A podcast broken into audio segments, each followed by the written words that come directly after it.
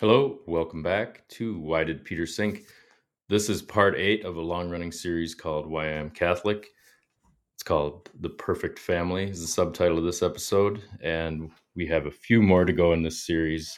You know that I can't just write a one part episode, it has to have eight or 10. So let's get started. You do not end up in the Catholic Church by accident. Even for cradle Catholic who strays, one of the, if you grew up being Catholic, a full return cannot happen without a deep search.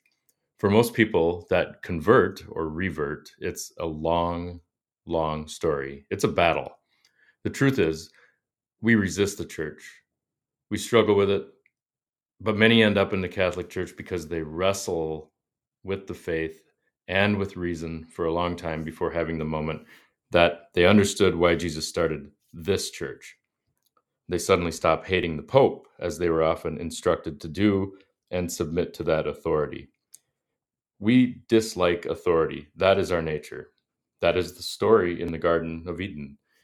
It is often the story of our lives. And coming to love God and His church means letting go of our preconceived notions and cultural teachings about power. The idea of being required to go to confession and attend Mass weekly because skipping Mass on Sunday is a mortal sin. That seems ridiculous to non Catholics, but the reason for it is solid. This is a pattern for living. Furthermore, partaking in the sacraments does what they actually claim they do. That's why the sacraments are sacred. They make the invisible visible. And this is a mystery, but a glorious mystery if you can move from doubt into assent and not everyone can do this. For some, it seems to come naturally, but for some, it takes years. And for some, they can never fully give up the love of self and take the leap of faith and know that the Eucharist is indeed the body and blood of the risen Jesus. God bestows this gift of faith on those he chooses and who cooperate with his grace. Everyone is offered grace, but many simply refuse to cooperate. They reject it.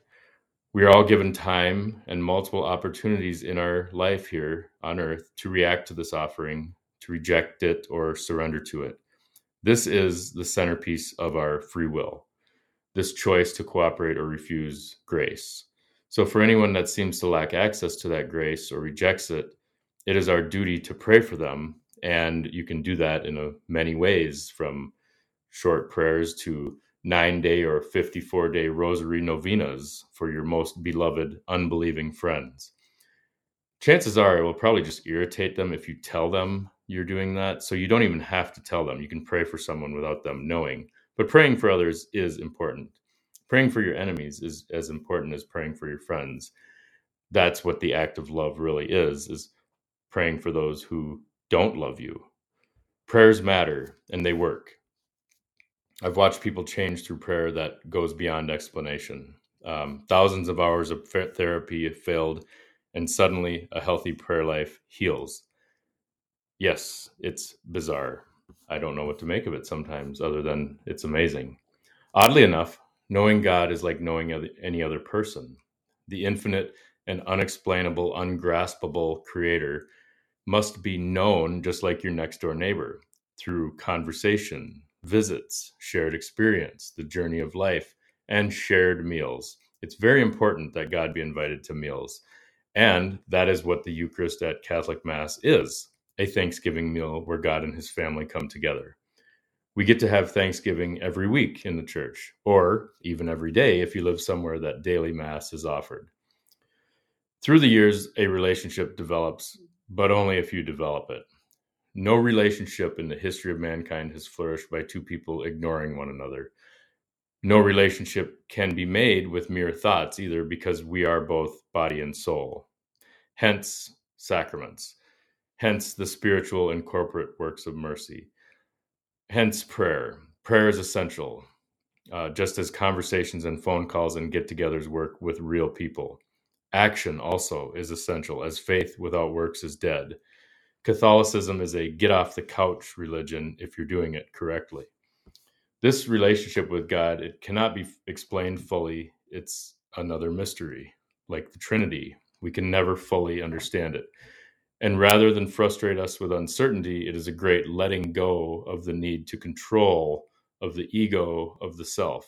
And while this drives modern people crazy, resting in that mystery can unmodern your misshapen plastic brain all by itself.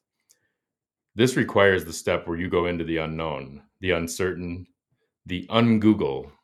Call it mysticism if you like, whatever it is, it's better than that THC or fentanyl everyone is so excited about these days. Kneeling and asking for the willingness to be willing can change everything. It's also free and legal. Even simply saying, God, please help me, give me strength and direction today. That alone has altered people's entire lives. That was the first prayer I said on my road back to building the relationship with God. And I hope and pray that you dear listener, will ask, seek, and knock on that door to find out yourself because it will change your life beyond any experience that this world can give you. What you know today may change into a new kind of knowing, especially if you've been ignoring the one relationship that can restore you to health and make you whole. In short, I was disenchanted from all things supernatural, uh, like that priest hunter I was talking about in the last episode in the Graham Greene novel, The Power and the Glory if there wasn't a rational explanation for something, then I decided it was absurd. Praying for people, my response to that was, why don't you send money for therapy um, since prayer is just talking to an imaginary friend? Or belief in angels? Give me a break. Or devils? Sure, sure, if they were just people with pitchforks dressed up in Halloween costumes. No, reenchantment doesn't mean jumping into the deep end of the pool and booking a vacation to where a Marian apparition occurred. It all starts with one prayer, a simple reach to a power outside of yourself. As Saint Therese of Lisieux said, prayer is a surge of, a, of the heart toward heaven. Uh, you may be even you may even begin with a generic spirit of the universe and later get to God himself, the creator, to Jesus, the word, and the Holy Spirit, the breath of life. I had to jumpstart my dead heart with the idea of an absurd streetlight God, which I wrote about in another episode that I linked to here. Hopefully, most people don't have to go that far downward, but it does work. Whatever door you need to walk through to get back to God, walk through it. If you can, just pick one person of the Holy Trinity to start with, but try all three. Some people connect with one element of the Trinity better than others. That would be the Father, the Son, or the Holy Spirit. You can try each of them and see uh, which one works the best. I mean, you've probably tried every flavor of ice cream, so what have you got to lose? You've probably gone through the Kama Sutra trying sexual positions, but that didn't satisfy you any more than eating Snickers bars satisfies, as the advertisements claim. There's something better to try. This time and in the future, try a new position called kneeling. That's a pretty radical idea today. That is kneeling before God. It does wonders. And surely on a sleepless night, you can take five minutes to start a new relationship that isn't centered around your phone. You are not a moth. So stop acting like one. Stop buzzing around bright lights and screens as if that's all you were made to do. If you're like most people today, you are mesmerized by the dancing light of a screen. After all, entertainment is not your end goal in life. It is not the purpose. It is a distraction from your fears of, of fears of death, of rejection, abandonment, and shame. All of those fears come from a lack of relationship with God. You'll sleep better once you start dialing up God in the middle of the night because He's always there and He doesn't need sleep. The thing is, once the relationship begins, you learn that you are never alone you are never rejected. You are never abandoned. You have a perfect family that you've been neglecting. Sure, your earthly family has flaws. It isn't perfect. They make mistakes. That's because they are compromised human beings. They are compromised but not broken. All of us were ejected from the garden for our own good so that we would not remain in a permanently fallen state, like the angels that fall the devil and the other angels have no way to return, but we do. That's why we're here. The family that you have here is the earthly family that has been given to you to love. And that is the trial and test for many, of course. And as soon as you start seeing those people as redeemable, compromised creatures that God loves, they look different. But even if those people are not around, you are never alone. And here's why you are never alone because God is always present and available. If He does not feel present to you, then He is letting you walk, just as a toddler who is learning to walk is allowed to fall down. He wants you to walk and carry the cross but he has not abandoned you ever, just as a loving parent doesn't let their toddler destroy his or herself.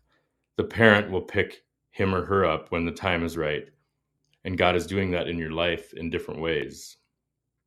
If your earthly father is controlling, you may have a problem with the idea of a heavenly father at all. Thus, kneeling may seem too much to give up, a bridge too far, since submission makes your blood boil. But the Father in heaven isn't like your earthly father. He doesn't coerce, he doesn't force, he invites you. Now, on the flip side, if your earthly father was a deadbeat dad who abandoned you, was never around, you may not like the idea of forgiving a father or even associating with him. But again, this father, this father, your heavenly father, has never and will never abandon you. Only you can abandon this father. The father that we all want is this kind. He is the father who runs out to meet the prodigal son. He's the father that weeps when his children disobey, but allows them chance after chance to come back. He is the father that never leaves you, but also won't coddle you because he wants you to grow. Don't confuse your earthly father with the father in heaven. So you have a loving father, but you also have a brother. If you are baptized and believe, or if you ask for belief, you have a brother in Jesus. Baptism is important, by the way. He will pray with you. He will be beside you in prayer if you ask. Like the St. Patrick prayer, he will be in you, around you, above you, below you. If you want to hear a list of prepositions, read the St. Patrick prayer. It'd be a great instructional thing for school. Further yet, you can put on the mind of Christ and let his thoughts become yours. And if that seems impossible, open the gospel the gospel and see his words and life or do what's called lectio divina divine reading uh, using something like the Hallow app if you don't like to read. So now you have a loving father and a loving brother who also happens to be the Savior, both who are perfect, who can help you fight the spiritual fight, and they will show you how to live. One will father you, and one will guide you. You have navigation from headquarters and boots on the ground here to walk with you. But there's more. What family is complete without a mother? The beauty of Catholic complementarity is that we don't have to pretend men and women are the same. Sometimes we need a mother, and sometimes we need a father, but we need both. And we are whole when we have a relationship with both. We know that men and women are not the same despite what the modern media sells us. Sanity is sometimes as simple as stating the obvious the genius of femininity is that it is not male. It is something different and wonderful. The Blessed Mother Mary is your mother. You have a perfect mother, and she will pray with you anytime, anywhere, and her prayers go straight to the top, as no one intercedes ahead of Mary. From the cross, Jesus looked down and said to Mary, There is your son, referring to the Apostle John who stood with her. To John, he said, There is your mother. The church has always held that Jesus, right then and there, from the cross, invited all faithful into the Holy Family. And if we are brothers with Christ, then God is our Father, and Mary is our mother. There's more. There is another earthly stepfather for you other than your biological one, and his name is Joseph. His moniker is the terror of demons because of how he protected Mary and Jesus, taking action when the dreams and warnings appeared. People often consecrate themselves to Mary and or Joseph. Why? Because they love their family and want to grow closer to them. Here's a quote from Consecration to St. Joseph. What does it mean for a person to be consecrated to St. Joseph? Well, it basically means that you acknowledge that he is your spiritual father and you want to be like him. Total consecration to St. Joseph means you make a formal act of filial entrustment to your spiritual father so that he can take care of your spiritual well being and lead you to God. The person who consecrates himself to St. Joseph wants to be as close to their spiritual father as possible to the point of resembling him in virtue and holiness. St. Joseph, in turn, will give you those consecrated to him, his undivided attention, protection, and guidance. And lastly, the saints. Can't forget about the saints. We have the saints, a whole larger extended family who can intercede and pray with us. I asked for St. Peter and St. Anthony of Egypt to pray with me, uh, as well as St. Dymphna, uh, St. Mary Magdalene. Um, it's a co ed team of prayer every day. And there are thousands of saints to ask for intercession, and even the angels like Gabriel, St. Michael, uh, angels we have come to know through sacred scripture when navigating this world, sometimes you need a father to guide you. Sometimes you need a mother to help you. Sometimes you need your brother to fight off a dragon. And still, sometimes you just need to be still with the Holy Spirit, that unexplainable breath of life. The simple prayer of, Come, Holy Spirit, opens us up to God's grace. No matter what you need, you need to be open to your heavenly family because that is your perfect family, your family without wounds, without any identity lies knowing and building a relationship with that family will help you grow in relationship with your earthly family. You are never alone. When I heard someone say that in the past, I assumed they were schizo, they were slightly nuts. But today I know exactly what they mean. And this is because I've been re-enchanted. Re-enchanted, the invisible spiritual world is now as real and palpable as a rock that gets in my shoe if you come to believe in Jesus, then you come to know, and one thing that comes along with it is the awareness of your own sin. But rather than being a horrible thing, it can be a very liberating thing. I like to say you can't get found unless you were once lost. Um, it's an entirely new kind of freedom to be found, but not a freedom that to do what you want. It's a freedom to follow God, to obey Him as best you can. And oddly enough, you want to do it. You want to obey. It's not forced. It's never forced. That is one of the miraculously weird things that happens once you know you are a sinner and come to love and know God. Sooner or later, you come to know that angels and demons are also as real as that rock in the shoe.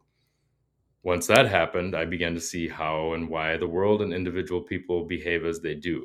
And the faith of an atheist doesn't allow for miracles or spiritual lives or souls or partaking of the divine nature. It's very flat the faith of an atheist really only offers half of life. And it offers nothing that I want to take back because I have discarded my antidepressants and I haven't drank in almost seven years. Um, I don't look at dirty websites. I have zero desire for any of that because I realize that people have souls and are not objects. I can pray for my enemies and enemies of the church. Daily, I meet with whole people of the faith in in flesh that astonish me in their own miraculous underdog comebacks. I start and end my day with prayer and gratitude to God. What more could I possibly want? If you're an atheist, you may have just scoffed there, and that's okay. If you're a Protestant, I probably lost you way back at my faith alone um, complaints. To both, I'm sorry, but this is my blog site, and this is my body and soul story there are many things I do admire about Protestants, but I believe that Christ's body is in the world, the world that is the Catholic Church. As for atheists, I believe they are on a search. They're still on the search, looking. But if they keep looking long enough, they will find that prayer is what they're really looking for. The strangeness of it all is this. The strangeness of it all is this. It all fits together, all of it somehow, some way, the bizarre storytelling and miracles and the parables and the Marian dogmas and, and apparitions and the relics and the sacraments, they all bake into something perfect and unendingly satisfying a bread that never stops feeding you. That is, I believe, what Jesus meant when he said, I am the bread of life. Hence, the Eucharist at Mass is food for the body and the soul. It is food for the faithful. It is a meal with God Himself. It is a gift that goes both ways. The tie that binds is Jesus. He told us to love God and love others. And He said, Let's all get together and eat my body and do this in memory of me. Yeah, it's strange. I'll give you that. It's strange, but it works. I recall reciting the Nicene Creed as a teenager and skipping certain elements or lines, mostly the lines that required supernatural belief, which means a large portion of it. And as the years went on, when I had to attend a funeral or wedding, I started to notice that certain elements had become less difficult to accept. Uh, as a rudderless life had tossed me about so much that I reached a state of openness, uh, or beaten into a state of reasonableness, is one way of saying it. Through the use of alcohol, I had moored my ship on many rocks, on islands of ideologies and empty pursuits. Of course, this process of getting to shore meant getting both the rudder and the sail working together, not against one another. So let me switch metaphors here. I'm going to move over to G.K. Chesterton's lock and key example from his book Orthodoxy, which is a classic uh, book on a, a, conversion story, really, part of it.